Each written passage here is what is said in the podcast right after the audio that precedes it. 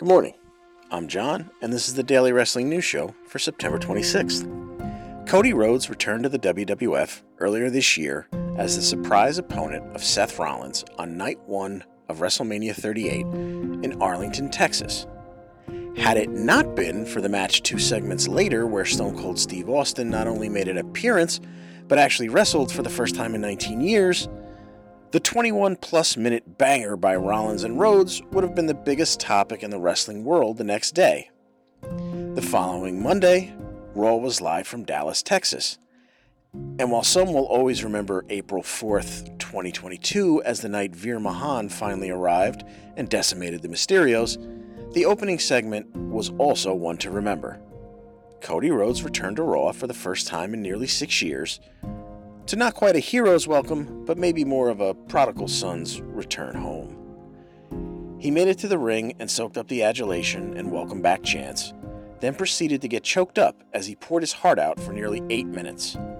On the Tron, Cody shared the picture that sat on his family's mantle for as long as he could remember with the Texas crowd. It was a picture of dear old Daddy Dusty holding the WWWF title. Cody also shared the poignant story that accompanied it. But Dusty was never WWF champion. So, what's the story of this photo? Hey there, if you're listening to this, then chances are you love wrestling. And if you care to continue the conversation with me, John, and other listeners of this show, then I invite you to join the Daily Wrestling News Show Facebook group. Just search for Daily Wrestling News Show or go to facebook.com slash groups slash wrestling news show and click join. We cannot wait to meet you there.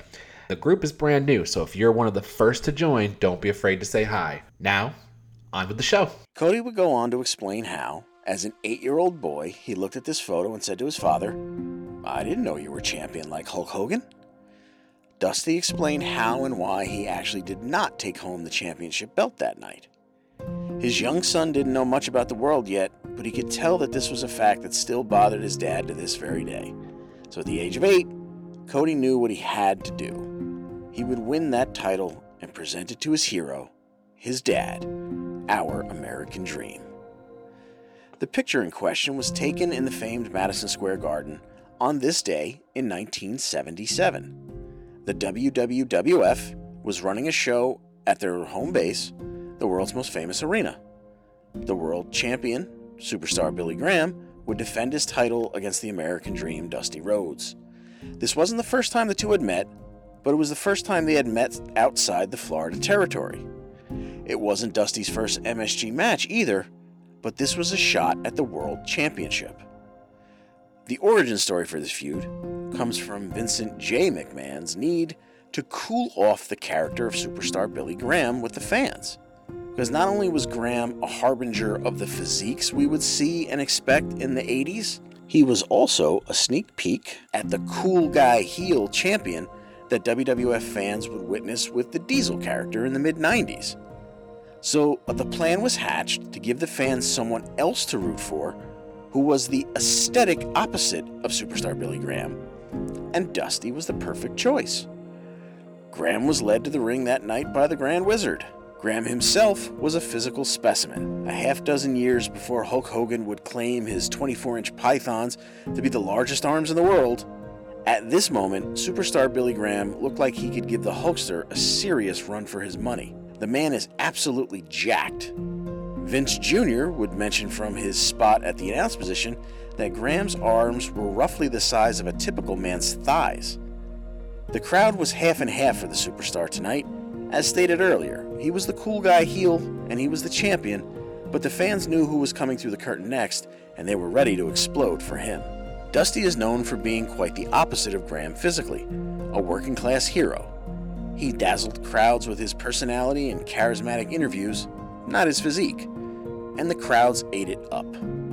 Considering how Graham won the title, a roll up with a foot on the ropes to take the championship from Bruno Sammartino back in April, the crowd is firmly behind the American Dream tonight. Dusty is sporting a bright purple robe trimmed in silver, not exactly his normal attire, but odds were this was an upgrade for the sake of the fans here in the New York territory. When it's time to get down to business, though, it's Graham in the flashy purple tie dye tights and fire engine red boots and Dusty in his classic black trunks and cowboy boots. In fact, you never get a good shot in the grainy footage that remains of this match, but I'm fairly confident Dusty is sporting the black trunks that actually have the word Stardust stitched in them just above the right thigh. The match begins with Dusty shoving Graham to the corner several times. Each time the crowd cheers as Superstar goes crashing into the buckle and winds up on his backside in the corner. Dusty follows with a backdrop and an elbow to the top of Graham's wispy dome. Dusty is talking trash the whole time, and the crowd is delighted. A scoop slam and another crowd eruption. Superstar rolls out and considers heading for an early shower. But the superstar makes his way back in and now wants the test of strength. Dusty backs off at first, but eventually relents, and the Greco Roman knuckle lock is on. Graham powers Rhodes around and to his knees for several moments before Dusty turns the tables and forces Graham all the way to the canvas. Dusty then releases the hands just in time to stomp on the superstar's digits. Graham is not pleased at all at this treatment and proceeds down the low road. Several chops to the throat precede a series of stomps to the face that only serve to fire Dusty up and lead to multiple elbows to the skull, and again the superstar is at the mercy of the dream. Superstar turns things in his favor with an Irish whip and back elbow, and follows with nearly a dozen punishing knees to the chest of Rhodes. Graham sinks in a chinlock and grinds on Rhodes until the ref is forced to make the check. After one limp drop of the arm, Rhodes begins the comeback, fueled by the passion of the fans. Then it's a trip to the floor for both men. Quickly back in, and Rhodes finds himself trapped in a bear hug. Dusty elbows his way out, and the crowd swells with each strike. But Dusty misses a corner charge, and before you know it, Graham, with an impressive show of strength, has Rhodes up in the Sammartino backbreaker. But Graham ventures too close to the corner and allows Dusty to push off the buckle and flip out of the hold, sending Graham tumbling across the ring. Dusty misses an elbow drop, and Graham heads to the top buckle.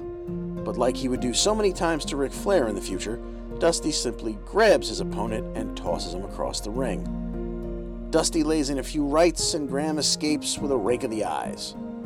Graham hits the far ropes and charges, but Dusty dips his head and backdrops the superstar to the floor. The crowd is on their feet. The ref heads to the floor to count right in Graham's face, much to the dismay of Vince Jr. on commentary, as now less than half of the building can see what's going on. He reaches 10 with Graham still on the floor and waves off the match. The bell sounds and the fans erupt again. The ref raises Dusty's hand, and Rhodes grabs the title belt from the timekeeper, and the crowd comes unglued. I think the person I feel worst overall for in this scenario is the ring announcer, whose job it is to tell, or maybe I should say remind, the sold out Madison Square Garden that the winner by countout is Dusty Rhodes but the championship cannot change hands without a pinfall or submission. And if that wasn't enough, this poor guy is sporting a burgundy tuxedo. I'm talking Vincent LaGuardia Gambini after a flop in the Alabama mud and the whole suit store got the flu. Then add a pink ruffled shirt. Wow, the wardrobe on this fella. Anyway, the ref retrieves the belt from Rhodes, but Dusty's not leaving without a few choice words. He commandeers that classic MSG microphone rig and tells Superstar that he came a long way to whoop his ass and calls him back out. But Graham would not be coming out on this night. The fans wanted more of this feud, though, and they would get it. In total, Superstar Billy Graham would defend the WWF title against Dusty 11 times across two territories and even in a main event showcase in Toronto, Canada. But Dusty wouldn't taste the sweetness of victory over the superstar until after Graham had lost the title to Bob Backlund. While Dusty would go on to be a three time world champion in the NWA, four if you count his brief reign as the Midnight Rider, this would be as close as Dusty would get to the WWF title. And so the picture would remain framed and on display in the Rhodes household until Dusty took his final breath and that glorious memory of what almost was took place on this day in 1977. This has been the Daily Wrestling News Show for September 26th, 2022. We'll see you tomorrow.